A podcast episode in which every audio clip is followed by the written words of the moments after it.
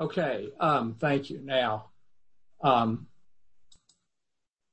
what what I want to start with is just to to go over briefly on the on the first page what the nature of apocalyptic literature is, because the Book of Revelation is that, and uh, and I want to start by by placing it as as I've I've sort of given you this summary before, but I want to really focus on it today um, there are two major books in the Bible that are called apocalyptic literature. Uh, and apocalypse simply means revelation or disclosure. But um, the Old Testament book is Daniel and the New Testament book is Revelation. And basically the book of Daniel has stories of heroic youth, Jewish youth who survived persecution. Daniel in the lion's den, and then Shadrach, Meshach, and Abednego uh, in, in the fiery furnace. It also has the vision of chapter seven of the son of man coming from heaven as the redeemer to, to make all things right. And, and in those three factors, it, it is important. It, it, has important similarities with, with Revelation. Um, it's important to know that in Christianity uh, today worldwide, um, there um, there are popular understandings of apocalyptic literature that are different from what I'm going to give you, as I've said before. And I always want to say that, that all I can do is sort of give you my best understanding from my training and just, just my own faith. Um, and, and I may be wrong, but I'm going to give you my best and trust trust it to God and to your own uh, reading and sense of faith uh, that, that that it will be helpful. But in the 1970s, uh, um, there was a very multi-million bestseller book called The Late Great Planet Earth, and then in the 1990s and 2000s, The Late Great Planet Earth. These books sell gazillions of copies and are the predominant way that Christians worldwide receive this literature. I mean, they outnumber us infinitesimally. I mean, it's, you know, it's just off the charts. And what happens is, what has happened is that in mainline churches, um, over the years, we just sort of don't talk about this literature much. And so we cede it, S, or C-E-D-E, to the sort of televangelists and TV preachers and the more popular presentations of this literature. Um, the popular presentation, which is, is not the one I'm going to present, basically takes all of the symbolism um, of of a book like Revelation and tries to predict when Christ will return, when the world will end and Christ will return. And that is often through trying to decode the symbolic language in the book and to try to equate it with recent or current events in the Middle East relative to, to the people of Israel. Um, it, it is also used, I mean, the purpose of this literature in, in the popular mind is to, is to use often through the elements of fear and judgment that are in this literature to try to persuade people to become Christian so that they will not be left behind, so that they will be part of the elect who participate in this final return for Christ, uh, final return of Christ. Um, and, and I've told you before, I've told, you know, stories before that certainly growing up in the Bible Belt of my youth, and if you drive through certain parts of this, uh, this country, um, there are billboards and revivals and, and religious, uh, groups working with youth that really try to show them the violence in these books to try to persuade them to believe in Christ. Uh, Uh, mainly through fear and, and just the threat of judgment. There's plenty of material in there for them to work with. It's not like they have to make that up from, from this, these books. What is different about that from, from my understanding of this literature, which I, I happen to like and I have preached from it from time to time, is that the most important thing to understand about this literature, and, and we'll see it in the text in a minute, is that it is basically written to people of faith who are in situations of persecution, either imprisoned for their faith or literally, you know, being persecuted or a part of a community that's under the threat of persecution. And the, the purpose of it is to show in visionary, graphic, um, symbolic ways that God is ultimately in control of the universe and ultimately in control of history. And therefore, they can have hope no matter how dire the circumstances can be.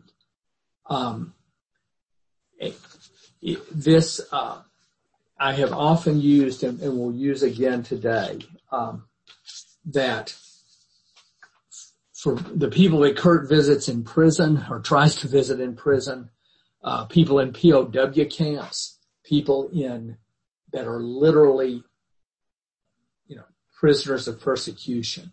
If if you were in that situation, trying to endure and survive, what might lift your heart is a is a is a vision from God, a promise from God that that your suffering was worth it, that in the end God was going to be vindicated and that right was going to prevail and that if you will just hang on, you'll be vindicated.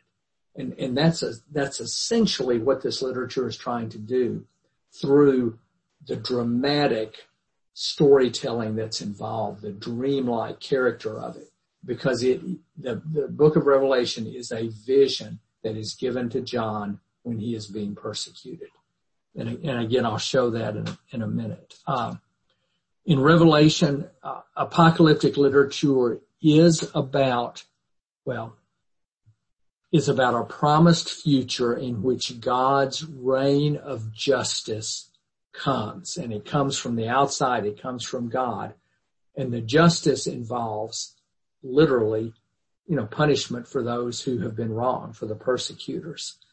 Uh, and it involves the gift of paradise for the faithful.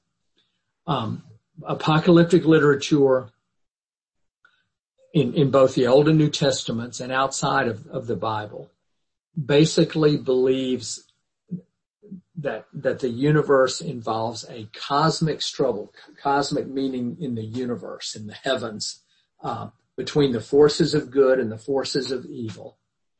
Um, it believes that the present age of suffering will end when God intervenes and inaugurates a new age of peace and joy for God's people. And it is something that has to come from the outside. Humans are not capable of, of bringing in this, this new age ourselves. Apocalyptic literature uses images and symbols that are difficult for later readers to understand. Um, there is a heavy use of codes and numerology. And often because those, that was coded language, just like in, um, you know, in, in, the antebellum South, um, some of the spirituals were coded languages about prison, you know, about escapes from slavery, swing low, sweet chariot, uh, much of this language is coded just like POWs tapping on their, uh, you know, on their bars to communicate, or their walls to communicate with other POWs. And it's very hard to translate that into our understanding, you know, to decode that. And much of the popular literature spends a lot of time trying to decode it and trying to to draw parallels between the codes that, that they think they've uncovered in, in contemporary events. Um, apocalyptic literature is pessimistic about the current world order. The intervention from God is the only solution. But it gives readers security and hope because the promise and the vision is that God is ultimately going to prevail. Um, and again, it's often written from and to people who are being persecuted. Um, but because it's got coded language and because it promises God's vindication and the vindication of the reader, as well as justice or retribution to be done to the to the uh, to the persecutors, it is very easy to see why it can be used or is used to try to make exact predictions of, of when Christ will return or when the day of the Lord will happen. Because it is in many ways future oriented. But, but the future is about God's vindication, not about trying to equate the when and the where and, and, and, and the how, I guess. Um, so let's turn to the text and, and look at, uh, if you'll, I'll just note in, in fact, when we do the first story, I'm just going to do it this way. Um, the, the last thing I want, yeah, the last thing I want to do by way of introduction is, um, is on the top of my page four where it says uh, Brevard Childs' comments on Revelation. Um, and I, and I think that this might help us as we go through this today. Um, the writer of Revelation sought to encourage first century Christians who were facing grave persecutions under the Roman state, um, with reference to, to God's great eschatological ultimate plan for the church and the world. Um, the, it is directed at the contemporary community of faith as a hopeful word for the future. Um, and, and this statement jumped out to me today as I was reviewing this right there in the middle. It says, when the church has been taxed to its uttermost limit, the kingdom of God is ushered in with the coming of the son of man. And I, you know, I was, what I was thinking about is that I, I don't think it's fair to say right now that the church, at least in our culture, is taxed to its uttermost limit, but we are clearly in a situation that we have never been in before. You know, as, as individuals, as believers, and really as, as an established religious tradition in America. And it remains to be seen, you know, what that situation is going to be in six months or two months or what impact it's had had on us in, in six years. Um, but it, you know, in Childs's words, um, Childs, Childs essentially has in, in the chapter that we're going to look at on the dragon and, and the woman, uh, in Childs's view in Revelation, there is this victory that has occurred in heaven where God has prevailed, but on earth it's still being fought out. It has not yet fully uh, come, you know, on, on the level of earth, just like the, the dragon's defeated in heaven, but is thrown down to earth and still makes mischief and suffering. Um, in a sense, um, that is a message of hope for the cosmos in which we live, in which there is still natural disaster and earthquake and tsunami and these gut wrenching, you know, natural disasters that kill thousands of people and, and rip our hearts from us. Um, there are false prophets. There are false leaders and dictators and tyrants who are claiming the truth and, and, and making mischief, to use the word. Um, and, you know, there's, there's just a sense in which we're in a fragile state now. I mean, we're somewhere between a natural and a human disaster, but it's a disaster that's really wreaking havoc and really changing our lives radically. And, and part of the thing to take to this book is just how, you know, is there a word of hope and promise and revelation for us in this, you know, in this current situation? I've never taught it before where we're actually prevented from gathering for worship. You know, never had that experience before, but here we're teaching Revelation and we're prevented from gathering for worship. Um, but Childs will also say that in human, that, that in, uh, on the earth, you know, this victory's had in heaven, but now that we live on earth, that human time is taken seriously, that Christ's life, death, and resurrection are a source of the major encouragement that we have as we live on earth uh, in this situation and that because of the slain lamb, which is one of the chapters we're going to look at, the ancient enemies of the church have been robbed of their independent or the fullness of their power, and they are made to play subordinate roles within God's plan. It is clear to me that that uh, that one of the messages of Revelation is that the fate of the universe is ultimately in God's hands and that any powers of evil, whether it's dragons or angels or vampires or coronavirus or whatever, are, are not going to prevail over God, that they are, that they are players beneath God, independent players beneath God, but will not have the power to, to overcome him. So, uh, let me just, if, if you've got a question or a comment you'd like to make, please unmute yourself and share it.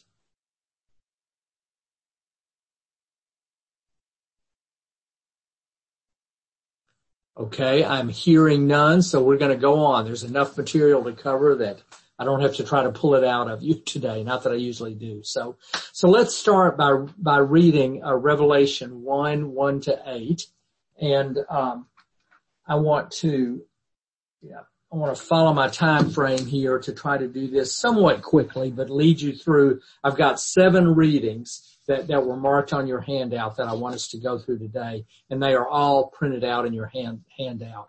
And I've even italicized them and given you verse numbers, so maybe we can, can go through them a little bit quickly. But this is how the book, the book begins. Um, the revelation of Jesus Christ. This is promised to be a revelation which God gave Christ to show his servants what must to soon take place. He made it known by sending his angel to his servant John who testified to the word of God and the testimony of Jesus Christ to everything that he saw.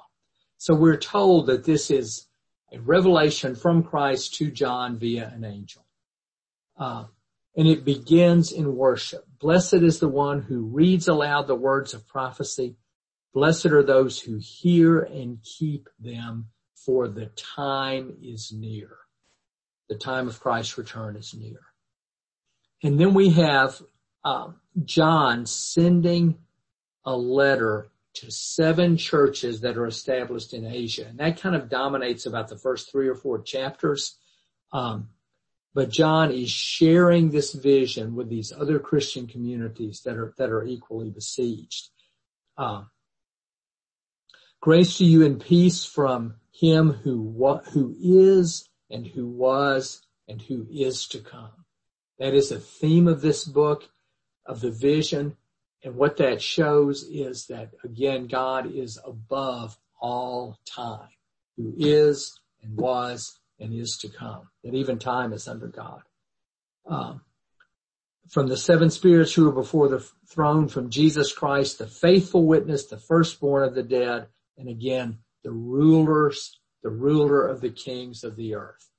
That even the kings of the earth who may be persecuting you are beneath Christ, that Christ is their ruler. And then he breaks into worship. To him who loves us and freed us from sins by his blood, made us a kingdom of priests serving his God and Father. To him be glory and dominion forever and ever. Amen. There is much music in Revelation there's much praise and glory in revelation because even in persecution, ultimately, the instinct is to worship. Um, look, he is coming with the clouds. Every eye will see him, even those who pierced him. And on his account, all of the tribes of the earth will wail. So it is to be. Amen. That I am Alpha and Omega, says the Lord, who is and who was and who is to come, the Almighty the book begins with this statement of strength and worship on the part of God. And that look, he is coming with the clouds is a direct sort of link with Daniel 7 and the vision of the son of man, the one who comes, um, comes on the clouds. That is the one title Jesus referred to himself as, his, as himself being. Um, then he continues with 9 to 20 and uh, this is where we really get the setting of the book. And, uh, And um, I, want to particularly pay attention to this first paragraph because of the persecution setting. These are John's words now as he writes the book. I, John, your brother, your fellow Christian, who share with you in Jesus the persecution and the kingdom and the patient endurance. I mean, that is almost in summary, um, the purpose of the book is to, yes, we are being persecuted. We are being persecuted in the name of the kingdom of God and we are enduring and we share this. I mean, that's what's going on in, in this book. And then he says, I was on the island called Patmos. Why? Not because of a traffic ticket, not because of a bank robbery, but because of the word of the Lord and the testimony of Jesus. Now, when we hear Patmos, that just goes over our head as absolutely meaningless. Patmos was the place, it was an island where political and religious prisoners were sent. The readers would have heard Patmos and known exactly what he was talking about. Um, and, and again, that is the way that the book opens. That's the way the author is setting it. And, and then he is saying, write in a book what you see and send it to these seven churches Ephesus, Smyrna, Pergamum, Thyatira, Sardis, Philadelphia, and Laodicea. He's writing these vision and he's wanting it shared with these seven churches.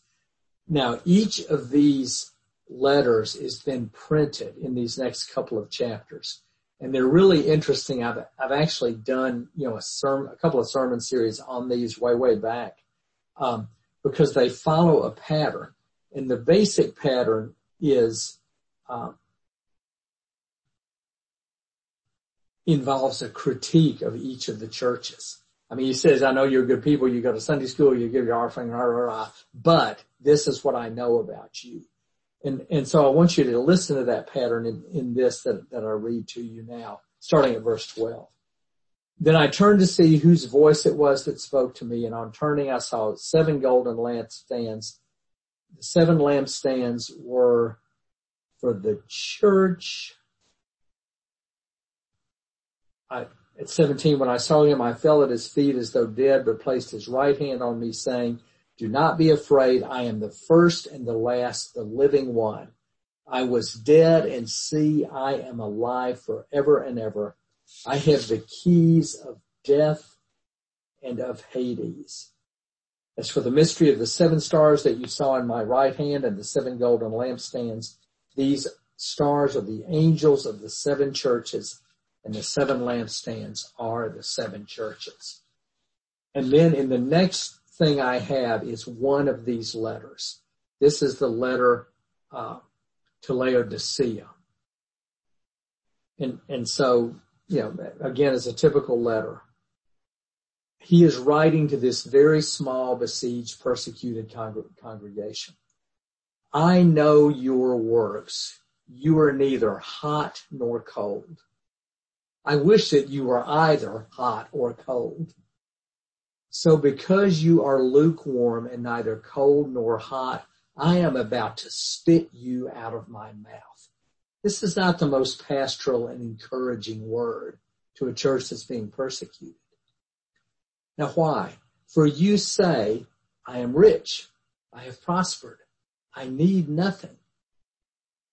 But you do not realize that you are wretched, pitiable, poor, blind, and naked. Therefore I counsel you to buy from me gold refined by fire so that you may be rich, and white robes to clothe you and to keep the shame of your nakedness from being seen, and salve to anoint your eyes so that you may see. I reprove and discipline those whom I love. Be earnest therefore and repent. Listen, I am standing at the door knocking. If you hear my voice and open the door, I will come into you and eat with you and you with me. To the one who conquers, I will give a place with me on my throne, just as I myself conquered and sat down with my Father on his throne. Let anyone who has an ear listen to what the Spirit is saying to the churches. What is, what's part of this pattern is a condemnation for a practice they have. In this instance of relying upon their riches. And yet, I mean, it's a strong condemnation. This is from an angel visiting. Um, and yet an opportunity to repent at the end. It's a prophetic message and the, and the message to each of these churches follows that pattern. Um, so even as they are in persecution, there's still this very strong call to repent, you know, and to be faithful and to be disciplined. One of the neat things about this one is, uh, where it says, you know, I, I want to buy salve for your eyes so I can anoint your eyes so that you might see. The source of wealth in Laodicea was the salve factory. It was the Vaseline factory. It was a city known for that, uh, you know, for producing that and gaining wealth from that. So he's like taking, saying, give me the real salve for your eyes so that you can really see what matters and not just that stuff you manufacture and sell and become rich by. So that's just that's kind of a little aside there. Um, the next thing I want to go to then is chapter five. Um, the next reading is longer. It is a vision of the lamb. And this is, uh, you'll see, we're going to do the lamb and the, and the woman and the dragon, I think, and then probably stop for questions and take a break and then come back and see the last two. Um, when you think about what you know from the New Testament, and those of you who, who have taken Old Testament know how significant the symbol of the Lamb of God is. The Lamb of God who takes away the sin of the world, all the way back to the sacrifice of Isaac, and of just the sacrifice of the Lamb on the altar, and the equation of Christ being the sacrificial Lamb. You know, Christ is the lamb who was sacrificed for our sins. Um, what this chapter five is, is a vision of the lamb being slaughtered and yet because of that death emerges victorious. So it is a, it is very much tied to the pattern of Christ's life, death, resurrection. And this, and one of the, one of the big concepts we get in Christianity about, uh, you know, that Christ conquers through weakness, through death, through suffering, through sacrifice. That he's victorious through these is, is expounded here in, you know, in a really strong term. So just sort of listen. I mean, you can follow along and listen, but, but you'll see that theme here. And this is a little bit longer reading. Uh, then I saw in the right hand of the one seated on the throne a scroll written on the inside and on its back sealed with seven seals. And I saw a mighty angel proclaiming with a loud voice, who is worthy to open up the scroll and to break its seals? And no one in heaven or on earth or under the earth was able to open up the scroll or look into it. And I began to weep bitterly because no one was found who was worthy to open up the scroll or look into it. Then one of the elders said to me, do not weep. See the lion of the tribe of Judah, the root of David has conquered so that he can open the scroll and its seven seals. Then I saw between the throne and the four living creatures and among the elders a lamb standing as if it had been slaughtered.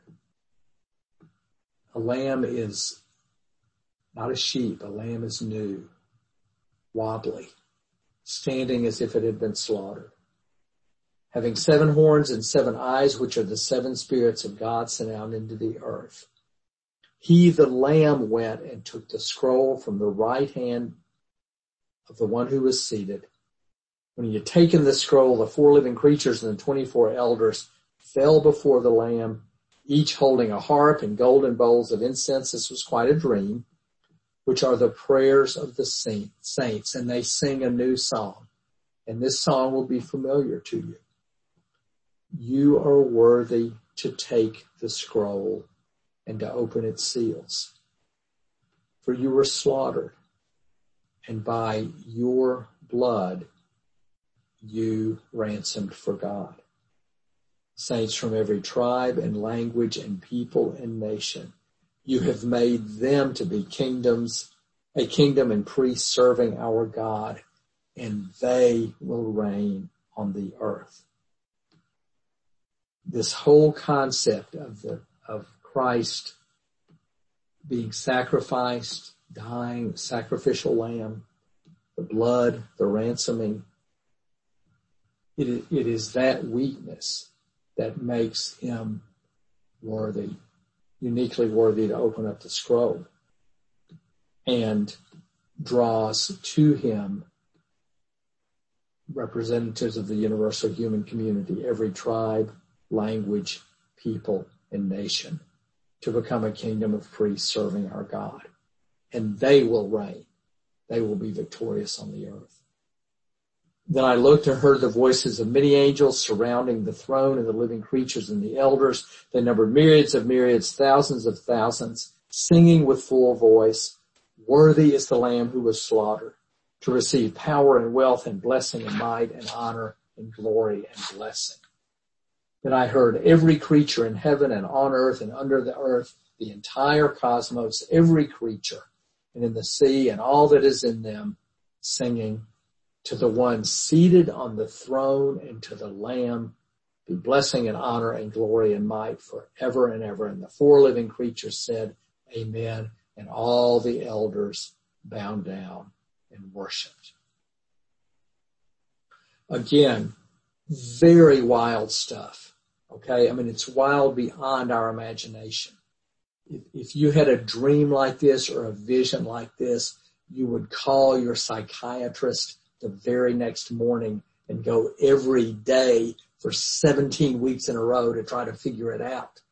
But at the heart of this is promise and hope and vindication through this tiny little lamb that is slaughtered and suffers. And, and that's the equation, the equation with Christ.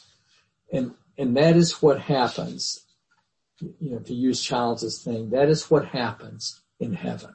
That's a vision of the heavenly throne. That's a vision of what's going up, of what's going on in heaven.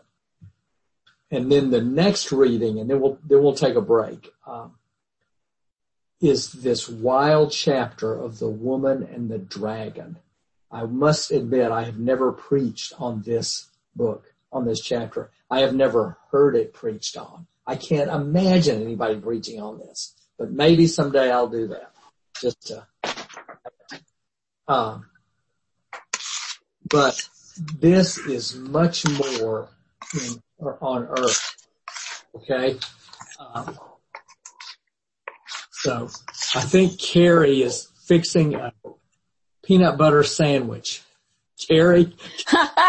no, not fixing one. Sorry All about right. that. That's okay. Just go ahead and mute yourself. We'll go back. All right. So now I got it. It does, it does, uh, the name appears up here when somebody's unmuted and making noise. So I'm not trying to call Carrie out, but anyway. So now we're at the woman and the dragon and this is, this is something that's going to start in heaven and then bring suffering on earth. So you got to keep these two dimensions going. All right. And, and again, I'm just to, I'm to read this and try to read it with, with some degree of the drama that's here. Um, a great portent appeared in heaven. A woman clothed with the sun, with the moon under her feet and on her head a crown of 12 stars. She was pregnant and was crying out in birth pangs, in the agony of giving birth. Then another portent appeared in heaven, a great red dragon with seven heads and ten horns and seven diadems on his heads. His tail swept down a third of the stars of heaven and threw them to the earth. Then the dragon stood before the woman who was about to bear a child so that he might devour her child as soon as it was born. And she gave birth to a son, a male child, who is to rule all the nations with a rod of iron. But her child was snatched away and taken to God into his throne, and the woman fled into the wilderness where she has a place prepared by God so that there she can be nourished for a thousand two hundred and sixty days. It's wild. It's wild. And war broke out in heaven. Michael and his angels fought against the dragon. The dragon and his angels fought back, but they were defeated. And there was no longer any place for the dragon or his angels in heaven. The great dragon was thrown down, the ancient serpent, who is called the devil and Satan, Satan, the deceiver of the whole world. He was thrown down to the earth and all of his angels were thrown down there with him. Then I heard a loud voice in heaven proclaiming, now have come the salvation and the power and the kingdom of our God and the authority of his Messiah. For the accuser of our comrades has been thrown down who accused them day and night before God. But they have conquered him again. How? by the blood of the Lamb and by the word of their testimony. For they did not cling to life even in the face of death. This is martyrdom, the concept that martyrdom conquers because they did not give up their faith. Rejoice then, you heavens and those who dwell in them, but woe to the earth and the sea, for the devil has come down to you with great wrath why? Because he knows that his time is short. So when the dragon saw that he had been thrown down to the earth, he pursued the woman who had given birth to the male child. But the woman was given two wings for the great eagle so that she could fly from the serpent into the wilderness to her place where she is nourished for a time and times and half a time. And then from his mouth the serpent poured water like a river after the woman to sweep her away with a flood, a Noah. But the earth came to the rescue of the woman. It opened its mouth and it swallowed the river that the dragon had poured from its mouth. Then the dragon was angry with the woman and went off to make war on the rest of her children, those who keep the commandments of God and hold to the testimony of Jesus. This is the word of the Lord. Nobody's saying anything. Unmute all. Okay. This is the word of the Thanks Lord. be to God. Okay. Thanks be now, to God, Larry. What on earth does it mean? Well, I keep trying to tell you that the word of the Lord. Yeah, I'm gonna, I'm gonna, now I've muted you and I do want you to speak up. You have listened to this for about 35 minutes straight. You're all still standing as far as I can tell. What on earth do you make of this? What questions do you have? What comments do you have? Larry. Yes, Dana. When I think of the books of the Bible, the books that are not in the Bible, right. and then this one, I pause. I can understand why you haven't heard sermons from this. When Judith and I sat down with this, I said, I've never read that book. And you know what? I did not prepare for class. Okay. Still haven't read it. Okay. Hey Larry, Larry, this is Kurt. Yes, Curtis. I've taken the opposite view actually. Uh, I respect Dana's viewpoint, but I think it's a very important book because this struggle between good and evil happens every single day. And fortunately or unfortunately for me, I've witnessed it many times in lots of different places. And to think that this is not, this battle is not going on on our earth right now every day. It just doesn't take that form. But yeah. the form, the form that they used in the book you know, is, is obviously meant to be dramatic and use different things, but I truly believe this battle goes on every day and what it does provide hope. And I can tell you that my, uh, my guys that are serving life sentences and on death row look at this and can very much relate to it and the promise of, Hey, if I hang in there, I will be delivered eventually. That keeps them going. Yeah. Yeah. Thank you. And that's, that's a setting for it. I mean, that's a setting very close to which it was, was written. So other comments. Judy's got to Well- stand up and stretch. I, I It's had, done her in. What, what's that? I, I had, a, I had a comment. Oh, it's really, Okay. it's just sort of a, um, it's been on my mind through the week reading this. Um, the text is, is, is coming up next when it talks about, you know, when the thousand years are ended and Satan will be released. And you know, we just think about, you know, all the crazy things that are happening with, um, the pandemic and all the crazy weather we've been having all over the globe. And, and I don't say it with fear or anxiety particularly, but you know, I'm reading this and I'm thinking, are we there? Is Yeah. this, Yeah. Larry, has anybody, it's Marianne. Ann, Oh, Mary Ann. Okay, good. Has, has anybody ever like interpreted the woman as, as Ted, Mary? y'all need to mute yourselves, okay? Ted and Paige. Yeah, thanks. Okay, Mary Ann, go ahead. Has anybody ever interpreted the woman as Mary, the mother of Jesus? Well, I think it's very, that, that's sort of a very obvious parallel, yes. So I'm assuming that they have. Okay. Uh, And then, um, Catholic view. mhm. That's Yeah. that's where Mary gets some of her superpowers. When is this passage? They point to that. who does that? Ca- well, Catholic. The Catholics. Okay. Yeah. The Catholic. I mean, I think clearly the child here is equated with, with Christ, Right. Redeemer, and the immediate opposition to him, the immediate attempt to get rid of him. You know, almost more, Marianne more gained, more focused on the mother, you know, than on, on the child, but it's, hmm I mean, it's, I think I see it as a powerful um advocate of the power of women here. I mean, I just do, you know, in its own way. Whether it be Mary or or even in a way Eve. Mm-hmm. So Larry, this is Carol. yes, Carol. I think any,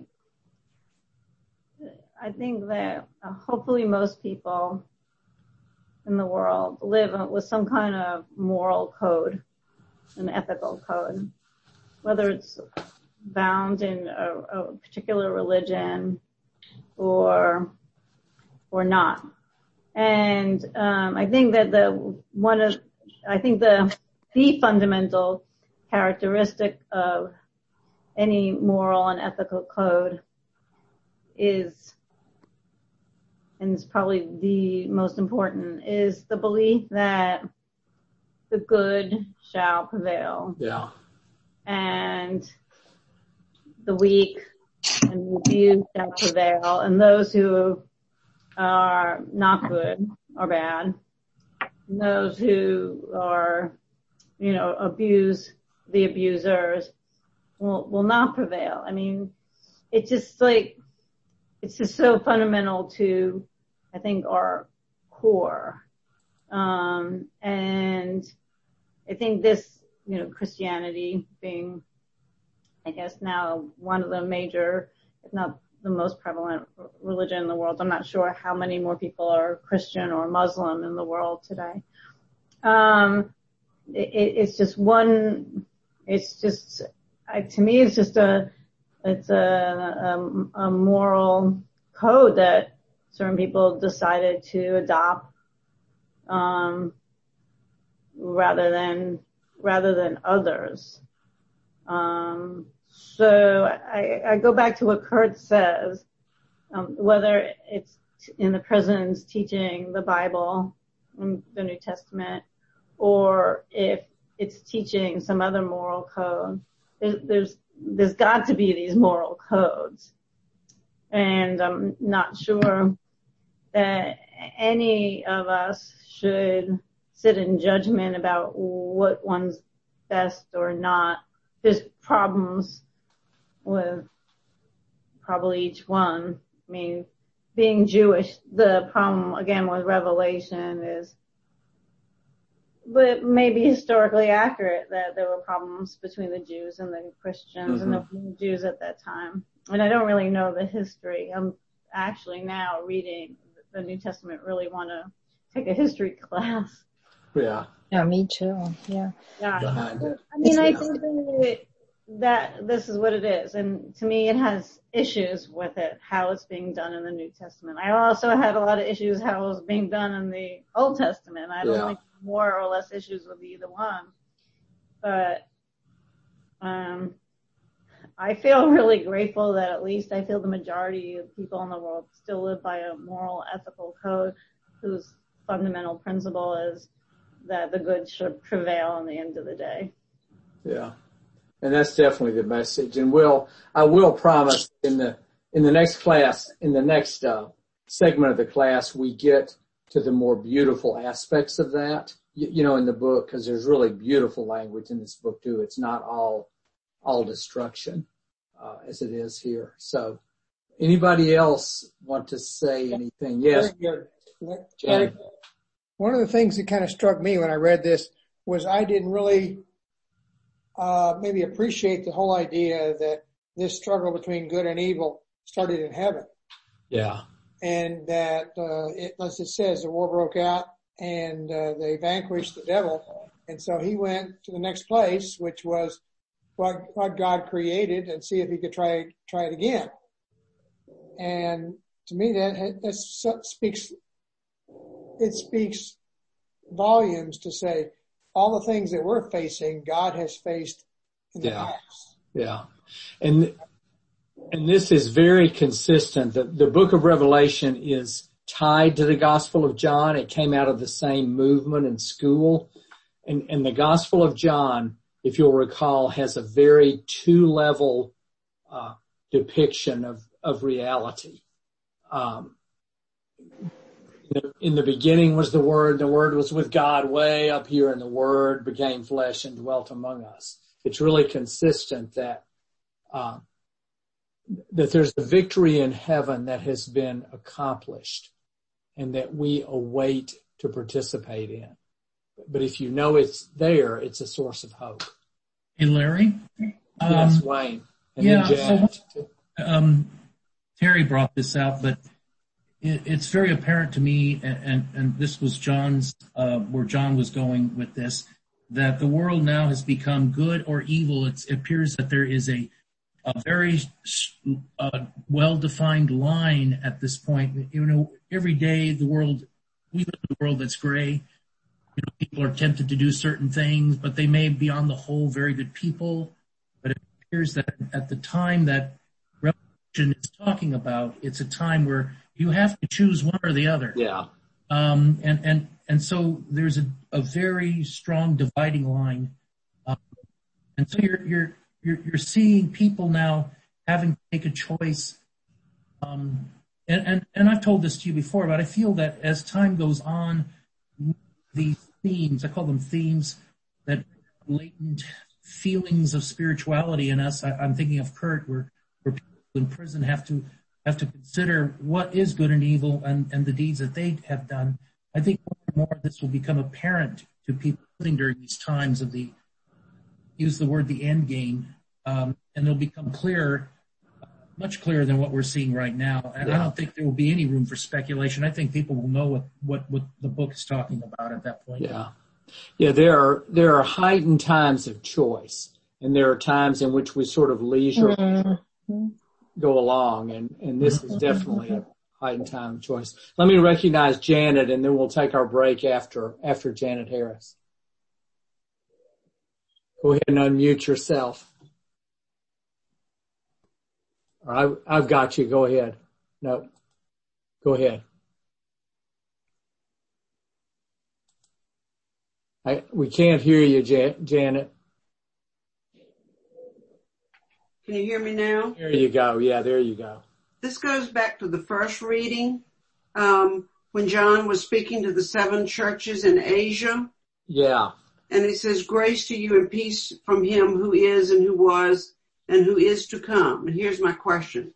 And from the seven spirits who are before his throne. Is that intended to mean the seven churches? Yeah, I think in or something else. If it's something else, I couldn't figure out who were these seven spirits. I think the depiction is there's a spirit for each church. Okay. It, it again in the heavenly council. So one of the things, and I'll I'll close on this and then truly give you a break, which we all need after reading half of this, is um, you know, we, especially in Washington, we are people who are used to white papers. I mean, we live in prose and we live in analysis and we live out of the head and we live in, uh, you know, linear thinking often. And, uh, none of that applies here. I mean, this is like, you know, extremely imagistic, extremely poetic, extremely visionary. Um, and it is, I mean, it is like, I mean, somebody said, you know, the writer of this must have been taking LSD one time. Yeah. Just, it's just crazy. Mm-hmm. So part of what our adjustment is, is whoa, you know, uh, and, and, but, but again, it's, it's, it's literature. It's not the book of Proverbs. It's the book of Revelation, but the Bible has all of these in it. And, and that's, uh, that's part of its beauty. So let's take, it's 501. Let's be back in place and ready to pick up at 510, okay, in nine minutes. So thank y'all. I'll mute everybody and take a break.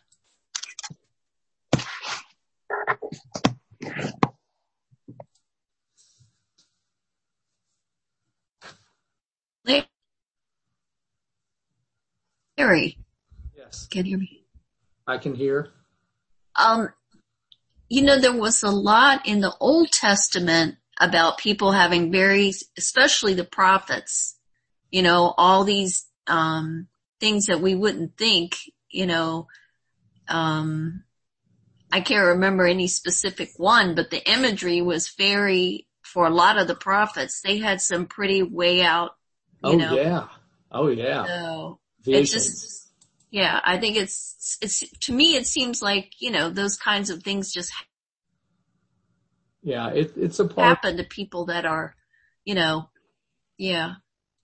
Yeah, I mean, you're right on that. So, uh, I think we probably just don't notice it from the New Testament, but in the, all the prophets had a lot of things happen Yeah, to them where yeah. they go into trances in the Old Testament quite Yeah. often. So, all right. Thanks, Gail. No problem. Larry, Yes, Dana. I'd like to apologize for my comment. You, you don't need to. Well, I, I, I do because I, for, there are several reasons. Number one, uh, I appreciate the work that you have put into this class and, uh, I, I, I, it was wrong, but let me tell you where it comes from. Not but for the apology. The apology is sincere and would like, would like it to stand as is. As a minister's kid, I have so often, uh, been asked things to, uh, to, to, to, uh, justify something or whatever. And, uh, this is where, uh, it's just gone over my head. And that's when I have resorted to saying, you know, things, you know, I'm a red letter Christian or I just don't know. And, and then if I say I don't accept a part of the Bible, then of course you know what's next. And, uh, the other thing is, um, when I think of the number of, I'm going to say women, there have been many, many of both, uh, sex, but the number of women that have been, uh, called witches and whatnot, Yeah. their different, uh, uh, spiritual healings or whatever that, uh, and then the whole idea of the, the, the good and the evil. And when I'm seeing that in this world, the tribalism that we face, Yeah. So I, I, uh, it, it comes from a very, very lazy mind, uh, Larry, and uh, that's that's where that's where I am. But I, I, I do apologize, Wow. and I have enjoyed this class. And prepared or not, I, I certainly wanted to attend. Thanks. Well, we'll we'll come back and circle circle back on this at the end. Okay, so Hey, can I, this is Terry. I just want to say one thing. Also, being a preacher's kid, uh, I, I was- was basically, uh, religious by osmosis, which meant when I was a teenager, I was rebelling against everything, not only my relationship with my father, but also my religion. yeah. Terry, I can't imagine you ever being rebellious. I've always only known you as a straight laced accountant, but you know, you were about 50 when I met you, so Yeah, that's right. But everybody knows that the preacher's kids are the ones that are Right. always smiling because I know. you're getting away with murder. I know, so. so Larry, um, yes. I, I just, uh, I'm gonna, it's Roger. Yes, Roger. Okay. Um, I just wanted to back up a little bit to this, um, the dragon battle, Right. heaven and now on earth, um, where evil is present, but it's not present in heaven. Mm. Um, and predestination. And does is God all powerful that he can come over overcome any evil? Or has he predestined in saying that evil is going to occur so severely that it's not a battle that I can save therefore I'm saving Marilyn but not Roger? Oh man. I'm not sure predestination has a part of this. Okay. okay Uh, I, I do think the book is going to ultimately say that God will triumph over evil and has the power. over every evil Yeah. But it is definitely a book that takes evil seriously. And, and that's where I'm sort of with Kurt on this. But I think, you, you know, since we're starting in, what I'll, what I'll say about it is that I am also a Niebuhrian, and this speaks to Dana's comments about tribalism. Um, it is when we start thinking that we know who's evil and who's not, and it's usually that we're not and they are, that we get in trouble. And I think the I think the great contribution that Reinhold Niebuhr made to us was to you know was to cause us to look at ourselves and realize that that we too are part of evil Yeah, that, that we're not exempt from it and and that's where you get a humility that can address our tribalism and that is beyond this literature i mean this again this is this is fighting these are fighting words you know and fighting images Can, I- can I, hey Larry, this is Stephanie. Yes. Can I just say something in answer to Sure. I mean, one of the things I loved about Revelations, which I'd never read before, is that all of John of Patmos's prophecies ultimately were disproven. And a couple hundred years later, Rome becomes Christian. So the. Roman uh, evil here, all the symbols, the seven hills of Rome, the seven everything, all of that goes by the wayside within a few hundred years. I found that fascinating, the historical parallels in there. So this, this didn't happen, the good versus evil on that. yeah Larry, can I add something? sure Sure. All right. Um, so what's really interesting to me about this story um, is it's parallel to the Indo-Iranian concept of Zoroastrianism. Because in Zoroastrianism, which is also where Manichaeism kind of gets its foundations, there is this con- there's there's a constant conflict within every person between Yeah. good and evil. Um, and there's the concept of Ahura Mazda, which is the embodiment of good and light, and Ahriman. And the con, and it's, it's not necessarily, Ahriman doesn't mean darkness. It means everything that is not, you should probably see me. Uh, sorry. Um, yeah, so, yes so, Ahriman is not necessarily darkness per se. It's the lack of light. So up here is the ideal of Ahura Mazda and what is good. Um, and then there's everything else down here. And those that aren't willing or not actively trying to do good work, good deeds, and good thoughts to reach this level are Ahriman or every man. Huh. That's Um, it.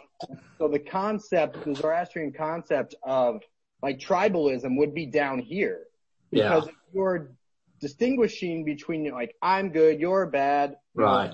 I'm only going to protect my, like that's the down here level because you haven't reached the concept of, of light. Um, I'm not saying that like that's where Christianity got this thought. I'm not saying that at Yeah. all. I'm just saying that like in comparative thought, it has similar, uh, rationale.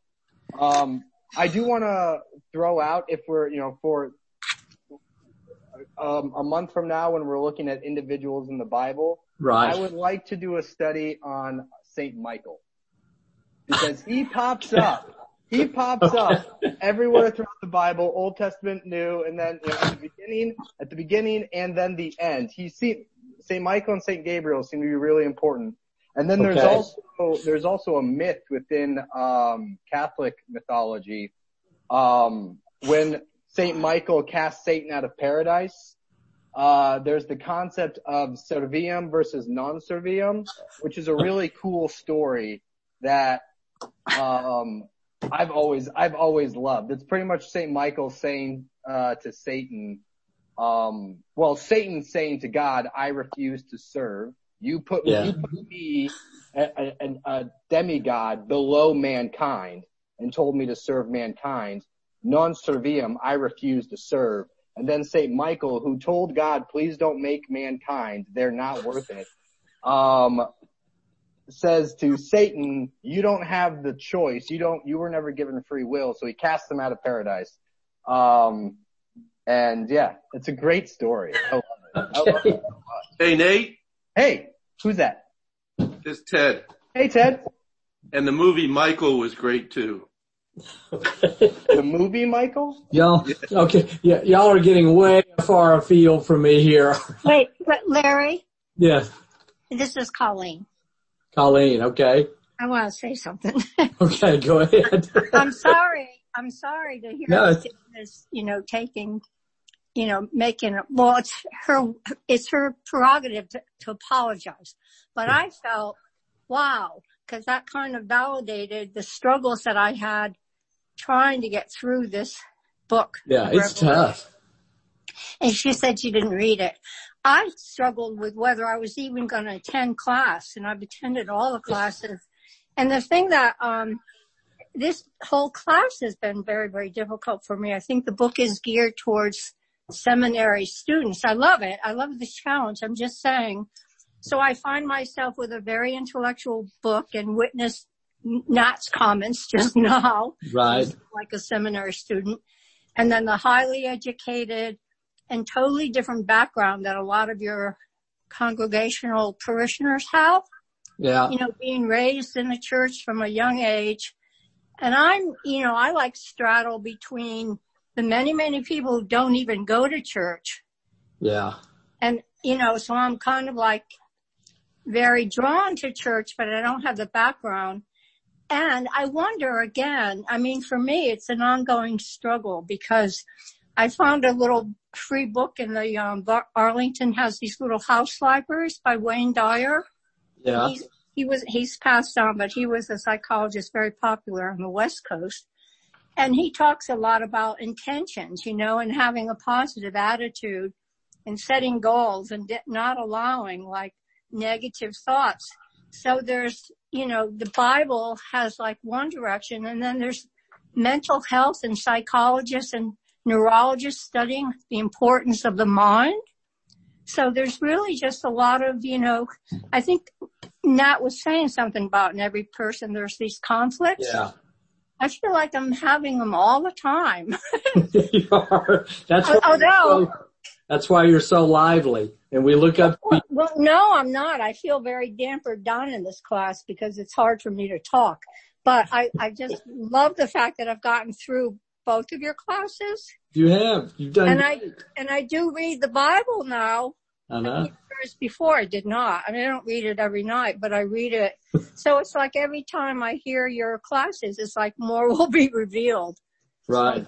I'm glad It's a never, it, it, it, I mean, you, well, the Bible is never ending in terms of what it can call up in us. And, and, and, and like in AA, because I've gone to that for other the other Yeah. programs besides alcoholism. They they say you know take what you like and leave the rest. There's Yeah. a lot of good in the Bible, you know, a lot of bloody stuff, but there's a lot It of is. good kind of light spiritual stuff.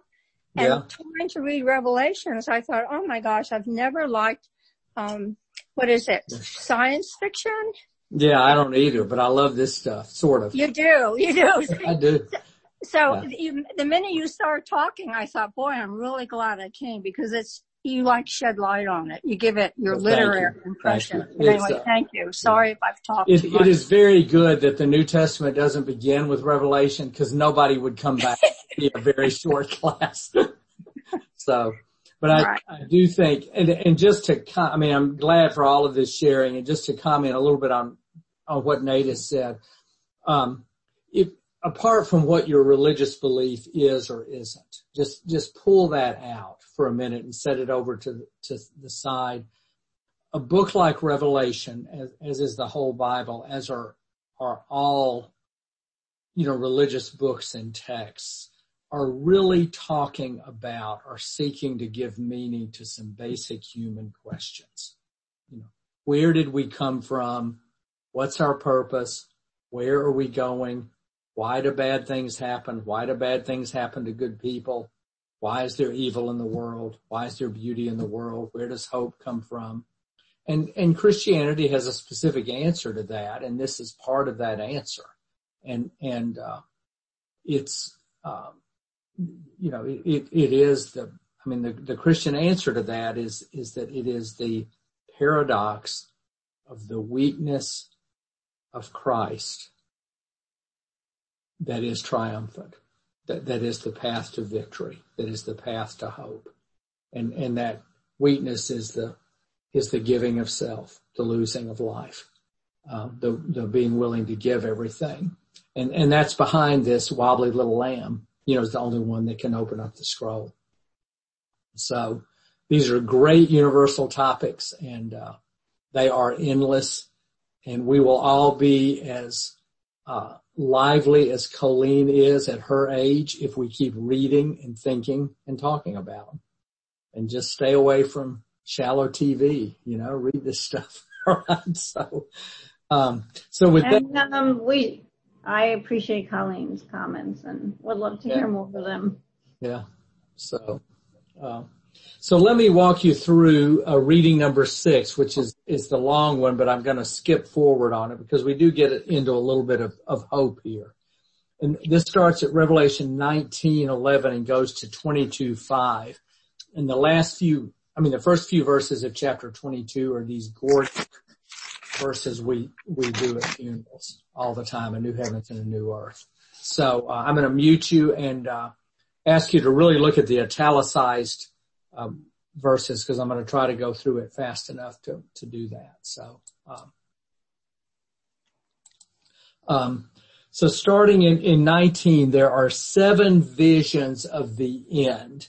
And, and these are visions in which the powers of truth are victorious. Uh, powers of God are victorious. I tried to count the seven and I actually came up with about nine. So I don't know exactly which vision is which, but, but that doesn't really matter. There, you know, we'll get through some of the visions. So starting at 1911, then I saw heaven opened and there was a white horse. Its uh, rider is called Faithful and True, the knight on the white horse. Uh, and his clothes, I'm going to move forward. Uh, he is called the Word of God. From his mouth comes a sharp sword with which to strike down the nations and he will rule them with a rod of iron. He will tread the winepress of the fury of the wrath of God the Almighty. King of kings, Lord of lords. That's the battle hymn of the Republic. The language from here makes its way into the battle hymn of the Republic, which was written in a moment of inspiration very quickly, is, is my understanding. Um, another vision. Then I saw an angel standing in the sun with a loud voice calling to all the birds that fly in midair. Then I saw the beasts and the kings of the earth with their armies gathered to make war the, against the rider on the horse, but the beast was captured and with it the false prophet. They were thrown alive into the lake of fire. Verse, or chapter 20, uh, verse 1. Then I saw an angel coming down from heaven, holding the key to the bottomless pit and the great chain. He seized the dragon, the ancient serpent, who is the devil and Satan, and bound him for a thousand years. Verse four, then I saw thrones and those seated on them were given the authority to judge. I also saw, and this is a, this is about martyrdom, Christian martyrs. I also saw the souls of those who had been beheaded for their testimony to Jesus and for the word of God. They had not worshiped the beast or its image and had not received its mark on their foreheads or their hands. They came to life and reigned with Christ for a thousand years. We've not much worried about that kind of brutality until the last 10 or 12 years when we have seen news of beheadings and brutal killings. That has become a part of our consciousness. And just the promise of souls being united with Christ for a thousand years who, who met that fate. Verse seven, when the thousand years were ended, Satan will be released. And he will come down to deceive the nations Gog and Magog in order to gather them for battle. They are as numerous as the sands of the sea.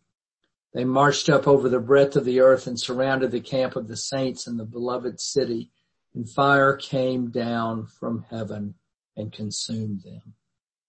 God's justice prevailing. Verse 11, then I saw a great white throne and the one who sat on it. The earth and the heaven fled from his presence and no place was found for them. And I saw the dead, great and small, standing before the throne and books were opened. Also another book was opened, the book of life. And the dead were judged according to their words, works as recorded in the books. And the sea gave up the dead that were in it, death and Hades gave up the dead that were in them, and all were judged according to what they had done. The death and Hades were thrown into the lake of fire. This is the second death. Anyone whose name was not found written in the book of life was thrown into the lake of fire.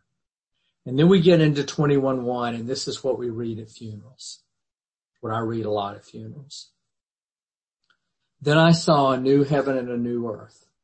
The first heaven and the first earth had passed away and the sea was no more. And I saw the holy city, the new Jerusalem, coming down out of heaven from God prepared as a bride adorned for her husband. And I heard a loud voice from the throne saying, see, the home of God is among mortals. God will dwell with them. They will be his peoples and God himself will be with them and he will wipe every tear from their eyes. Death will be no more. Mourning and crying and pain will be no more. And the, for the first things have passed away the one who was seated on the throne said, see, I am making all things new. Also he said, write this for these words are trustworthy and true. And he said to me, it is done. I am the Alpha and the Omega, the beginning and the end. To the thirsty, I will give water as a gift from the spring of the water of life. Those who conquer will inherit these things and I will be their God and they will be my children. But as for the cowardly, the faithless, the polluted, the murderers, the fornicators, the sorcerers, the idolaters, and all liars, their place will be in the lake that burns with fire and sulfur, which is the second death. And one of the seven angels who had seven bowls full of seven last plagues came and said to me, come, I will show you the bride, the wife of the lamb. And in the spirit, he carried me away into a great high mountain and showed me the holy city, Jerusalem coming down out of heaven from God. It is the glory of God and a radiance like a very rare jewel, like jasper, clear as crystal. It is a great high wall with 12 gates and at the gates 12 angels And on the gates are inscribed the names of the twelve tribes of the Israelites. On the east gate, the north three gates, the south three gates, and the west three gates. And the wall of the city has twelve foundations. On them are the twelve names of the twelve apostles of the Lamb. The angel who talked to me had a measuring rod of gold to measure the city and its gates and walls. The city lies four square, its length is same as its width. He measured the city of his, with his rod 1500 miles. It was length and width and height are equal. Yet I saw no temple in the city down at verse 22. For its temple is the Lord God, the Almighty and the Lamb. And the city has no need of sun or moon to shine on it, for the glory of God is its light and its lamp is the Lamb. The nations will walk by its light and the kings of the earth will bring their glory into it. Its gates will never be shut by day and there will be no night there. People will bring into it the glory and honor of the nations, but nothing unclean will enter nor anyone who practices abomination or falsehood, but only those who are written in the Lamb's book of life. And the angel showed me the river of the water of life, bright as crystal, flowing from the throne of God and of the Lamb through the middle of the street of the city. On either side of the river is the tree of life with its 12 kinds of fruit according to its fruit each month. And the leaves are the, tr- of the tree are for the healing of the nations. Nothing accursed shall be found there any more, but the throne of God and the Lamb will be in it and his servants will worship him. They will see his face. His name will be on their foreheads and there will be no more night. They need no light of lamp or sun for the Lord God will be their light and they will reign forever and ever. And then the vision in the letter closes. He said to me, these words are trustworthy and true, for the Lord, the God of the spirits of the prophet has sent his angel to show his servants which must soon take place. See, I am coming soon. Blessed are the one who keeps the words of the prophecy of this book. I, John, am the one who heard and saw these things, and when I heard and saw them, I fell down to worship at the feet of the angel who showed them to me. But he said to me, you must not do that. I am a fellow servant with you and your comrades, the prophets, and those who keep the works of this, the words of this book, worship God. And he said to me, do not seal up the words of the prophecy of this book for the time is near. Let the evildoer still do evil and the filthy still be filthy and the righteous still do right and the holy still be holy. See, I am coming soon. My reward is with me to repay to everyone's work. I am the Alpha and the Omega, the first and the last, the beginning and the end. Blessed are those who wash their robes so they will have the right to the tree of life and may enter the city by the gates. Outside are the dogs and sorcerers and fornicators and murderers and idolaters and everyone who loves and practices falsehood. It is I, Jesus, who sent my angel to you with this testimony for the churches. I'm the root and descendant of David, the bright morning star. The Spirit and the bride say come. Let everyone who hears say come. Let everyone who is thirsty come. Let anyone who wishes take the water of life as a gift. I warn anyone who hears the words of the prophecy of this book, if anyone adds to them, God will add to that person the plagues described. If anyone takes away from the words of this book, God will take away that person's share in the tree of life in the holy city. Those who testified, the one who testifies to these things says, surely I am coming soon. Amen. Come Lord Jesus. The grace of the Lord God be with all the saints. Amen. Um, I want to go over these comments on on your very last page, and then then have time for discussion. I think we're, I think we're doing well uh, with this, and, and, I think these comments are really are really helpful. Um, what Brevard Childs points out, especially in this last chapter, with the emphasis on the on the words of the book, is there's a consciousness on the part of the writer and the editors. Um, that these words will last and be used in history. That, that the time probably isn't coming soon, but it's write down the words of the book and follow them. Um, there, there's a sense of canonization there. Um, and, and notice the, just the emphasis on trustworthy and true, keeping the words, don't seal up the words if anyone adds, if anyone takes away.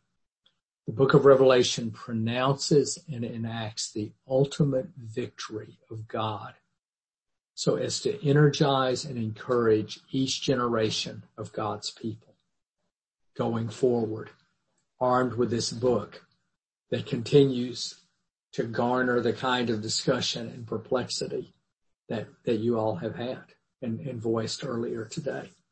Uh, Maggie just came in. You want to come say hello? Come say hello. Okay. Hello. She's going to do Hello. yard work. Hi. So, Happy last class, everybody. right. For a while. He's like, Thanks, Maggie. I like you very much. Hi, Frank. Uh, How are you, thumbs up? yeah. Ma- Maggie is cleaning. She's got on cleaning. He's gloves. going out to do yard work. Yeah. So, Oh, okay. That's better. hey, than did you ever see that when you lived here? Um, I No. actually, I often saw both of you out there. What are you talking Yeah, about? that's right. We, we used to do those things. But, and- Yeah, you guys, you guys had a compost and everything in the back. yeah, we did. We did. Wow. So. Cool. Not now. Too lazy, but um. So let me let me talk about what um, what Childs sees in in the whole book of Revelation, and it's something I really really appreciate and want to leave with you, and then then us talk. Um, in this vision of the end, what we have been reading since the break, and especially since the uh, the new heavens and the new earth, which is such a beautiful passage at funerals there is continuity. The new heavens and the new earth do not simply replace the heavens and earth in which we live as though God starts all over. Rather, the world, God's good creation is redeemed and not replaced. God does not make all new things, but God makes all things new the ultimate city that is described here, Jerusalem, bears the name and the recognizable features of an earthly city. Even though he's describing the end of time, it's, it's, it's recognizable as an earthly city. There is a this worldly location to where this vision ends. After the thousand year reign on earth, John does not transfer the scene to some heavenly spiritualized world but rather has the heavenly city in this imagery coming to descend to the renewed earth.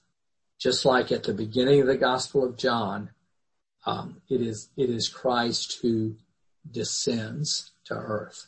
In the beginning was the Word; the Word was with God, um, and and Christ comes and pinches, uh, pitches his tent among us the word became flesh and dwelt among us full of grace and truth.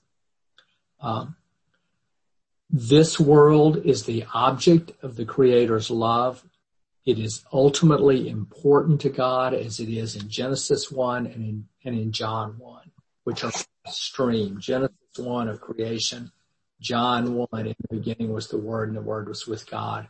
And now at the end of Re- the book of Revelation, the world itself is redeemed and renewed, the creation.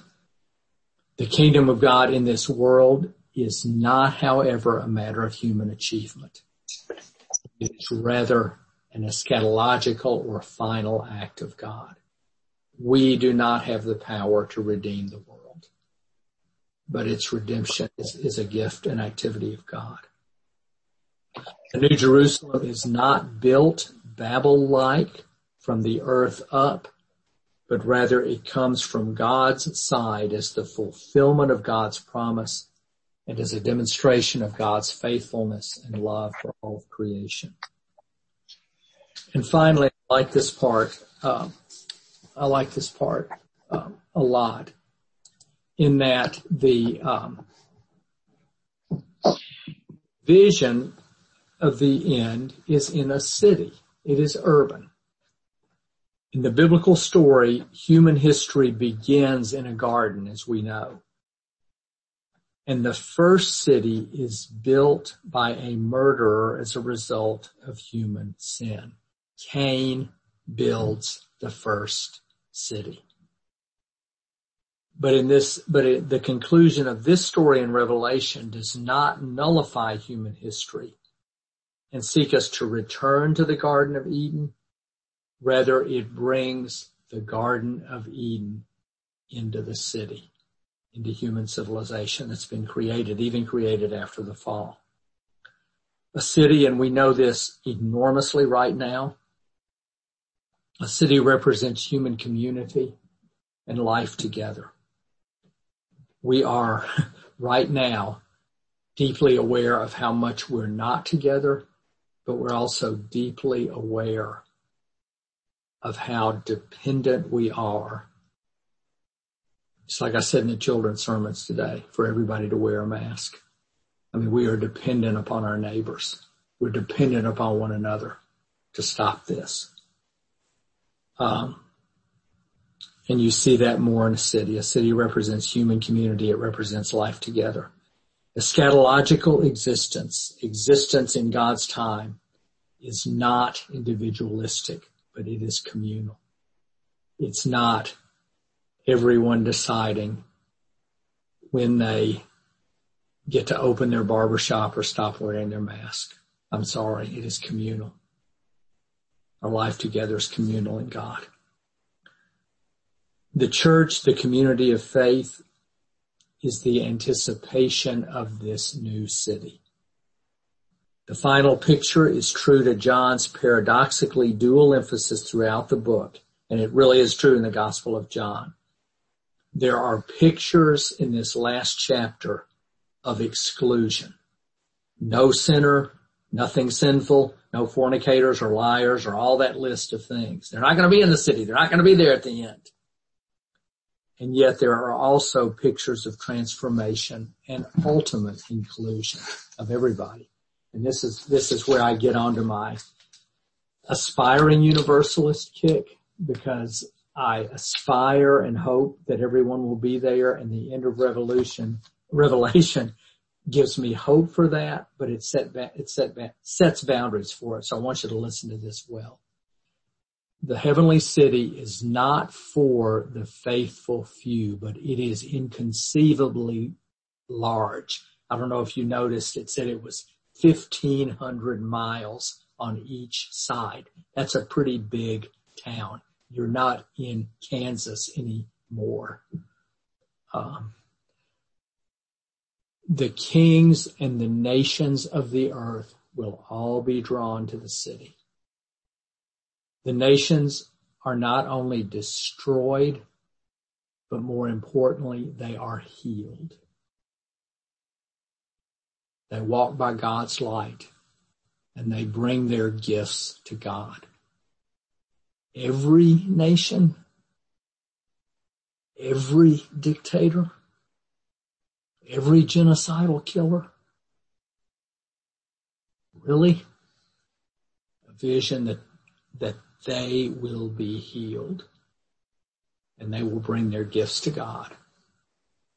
That is powerful. I can't conceive of it, but I can hope for it. The city has walls and gates that function as boundary markers to separate insiders from outsiders, from who should be in and who shouldn't be in. But the gates are never closed.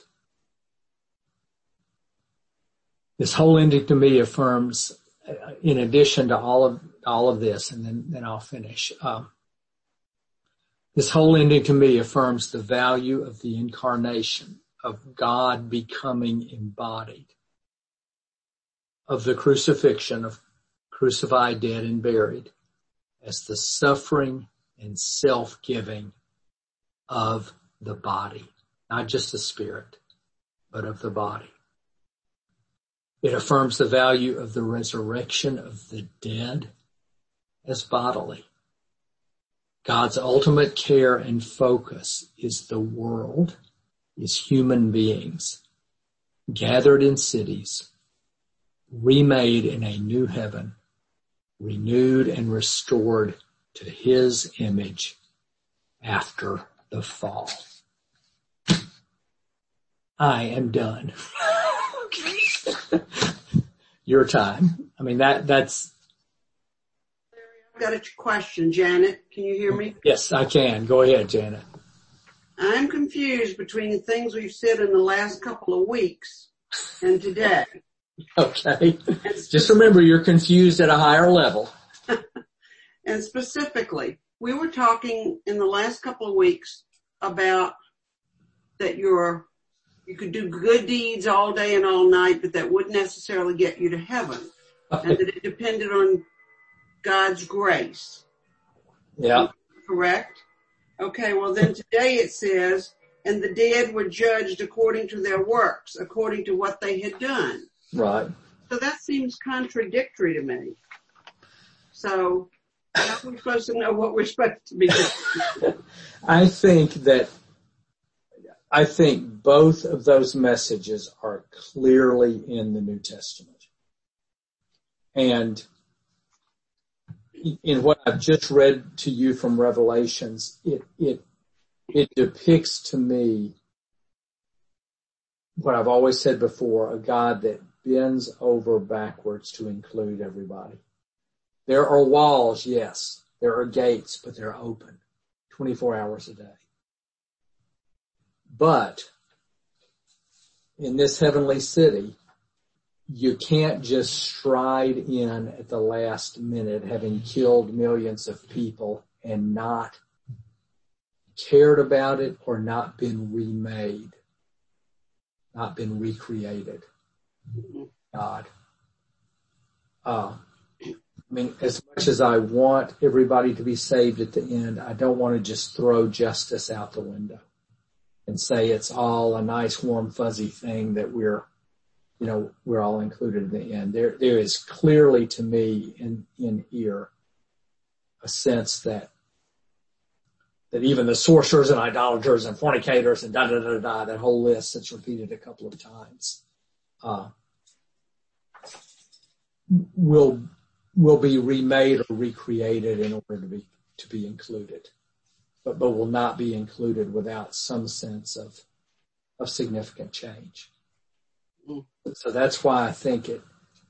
That's why I think it's it's a very beautiful vision of of inclusion, but but it's mixed. There's there's elements of exclusion too, and and I would just go back to you know that's that's in the Old Testament and the New Testament.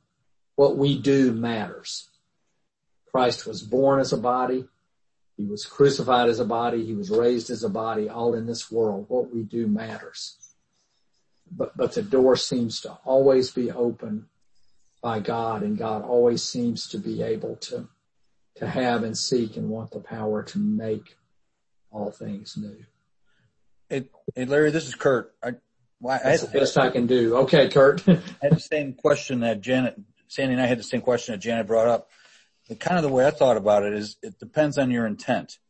In other words, if you do good deeds just because I want to get to heaven, yeah, that's very selfish. If you do good works because it's the right thing to do and God taught us to do that and Jesus taught us to do that, I think that's where I think the diff, the difference is the way I, the way I interpret it anyways. That, that's a difference.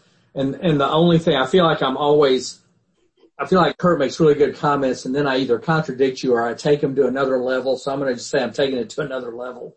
I, th- I think part of the wisdom of the apostle Paul that we saw is, is the acknowledgement. And I would say Niebuhr says this too, that, that sometimes even our best intentions, you know, lead us down the wrong path. I mean, the road to hell is paved with good intentions sometimes. And so it's, it's not like it's, it's not like the, the only issue is a gap between our, between what we intend. There are also times when we intend the good, but either can't do it or, or it turns out for different purposes. But Kurt, I'm basically with you. Okay. So thank you.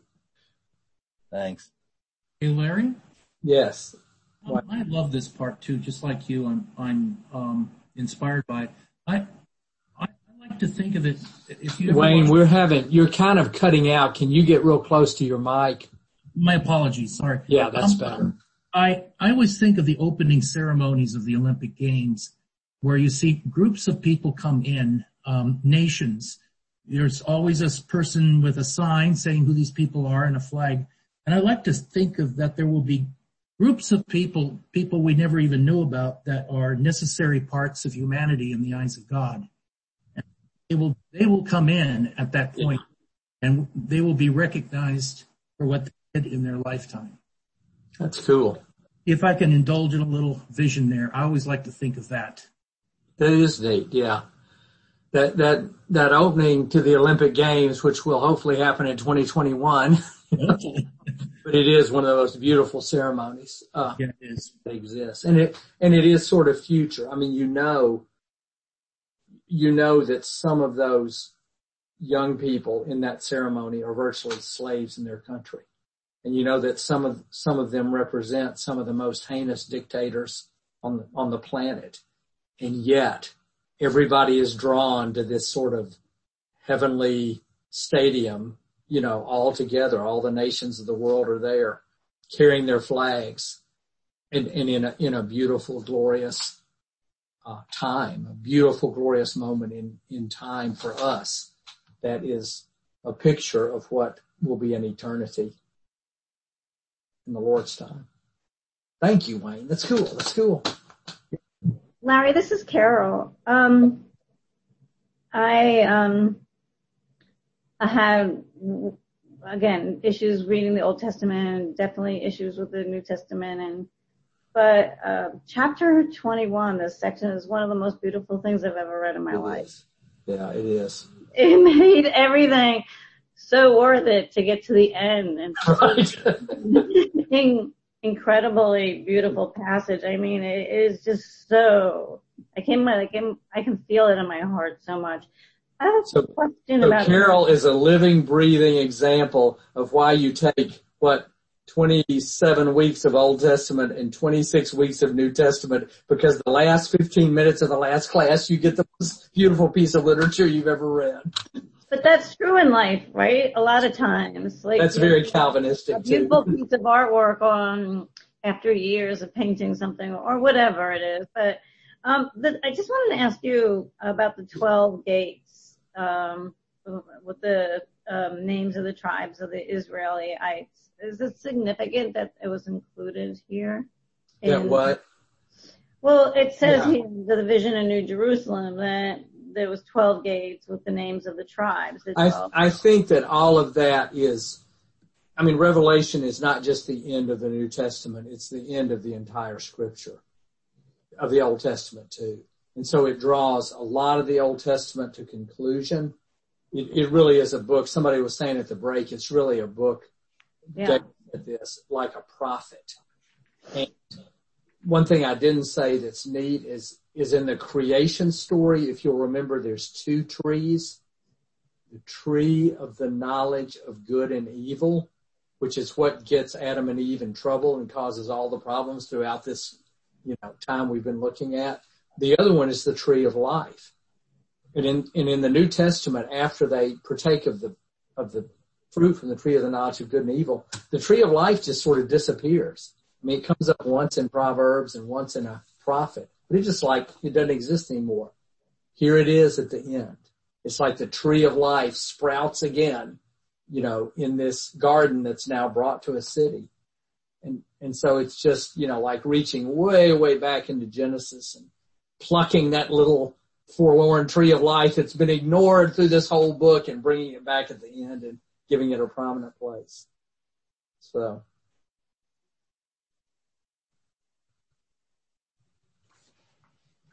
Any other? Now Knowing this, I want to start over from the beginning and do the two years again. Yeah. Next year we'll start Old Testament. Same time, It same will have such a different meaning to read it again. It does. Yeah. This is about the. It's about the twenty. I don't know, twenty fourth or twenty fifth time that, that I've taught this whole survey, uh, maybe even a little more than that. And it's a, it's the, I think it's the fourth time I've done this. I think it's the eighth time I've done it, like done the New Testament in a whole year. I think this is the eighth, the fourth cycle of Old Testament one year and New Testament one year. And it, you know, I never, I mean, I can't say I find something new every week, but I would say about at least every second or third week, there's some whole new bubbling up revelation that, that's just great. And so I add it in there and the classes get longer and longer and longer. so, but it is, you just never stop. So yes, Catherine. Um, I would say I think similar to what a couple of folks were saying, I appreciated there was a note, uh, one of the, um, you know, in the long footnotes, there was a, there was a section about violence in, in Revelation and different ways to sort of, I don't know, deal with that, cope with that.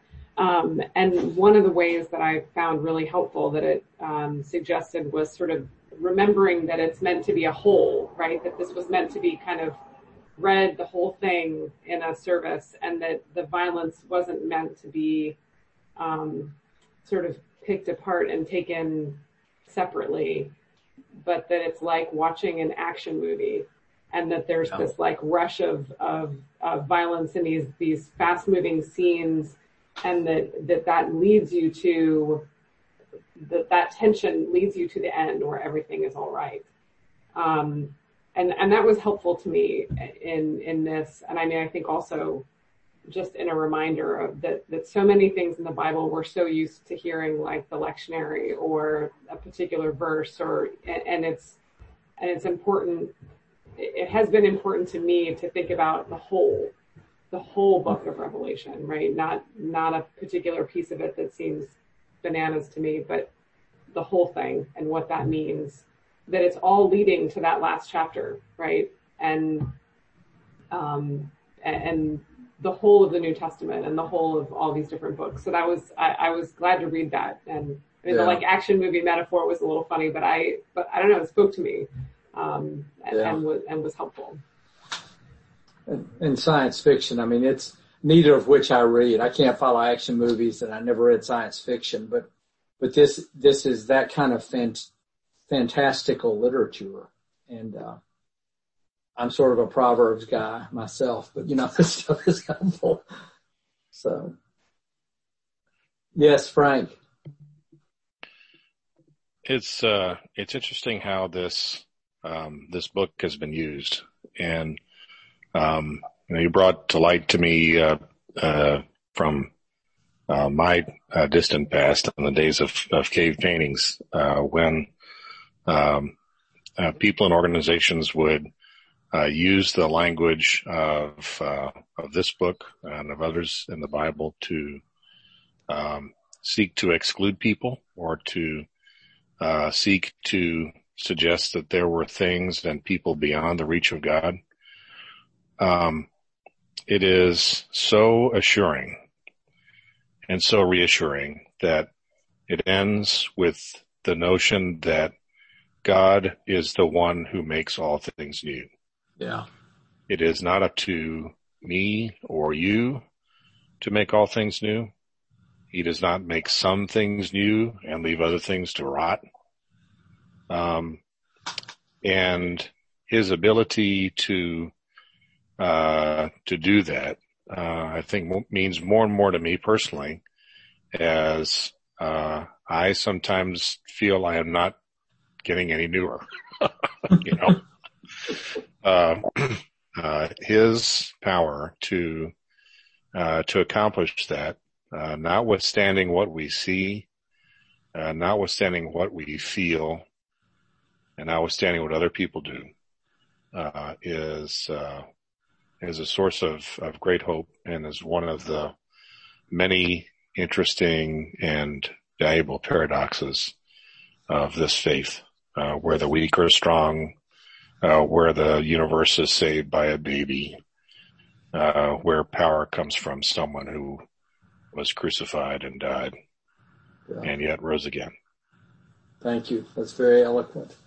I want to, uh, I want to just thank you all for, uh, you know, this really, really has been terrific. And, and I, I love every class, um, as they go along, but I've certainly never had something happen like this to where we've started together. And, and I literally, I think I've told people that, um, to use a somewhat crude metaphor until about six weeks ago, I thought zooming was what the bird did when he was coming down to splatter your car. I'd never heard of Zoom before all this. And when this, you know, when we had to shut the church, I just figured that's it for these classes. You know, there's no way to have them and, and that you all were going to be deprived of finishing the great effort that you put in to, to go through what at the time was, you know, about the first three fourths of it. So I was thrilled when we, when I learned about Zoom and we were able to do so much online and I can't tell you how much, uh, it really has been a lot to see you all in here. Uh, and part of it, a big, big part of it is you're the only faces that I see from Westminster. If you think about it, I, you know, Maggie and I walk every day and, and we see, uh, we've probably seen 20, 25 members on, on the, on the road at some point in some degree of maskedness or unmaskedness.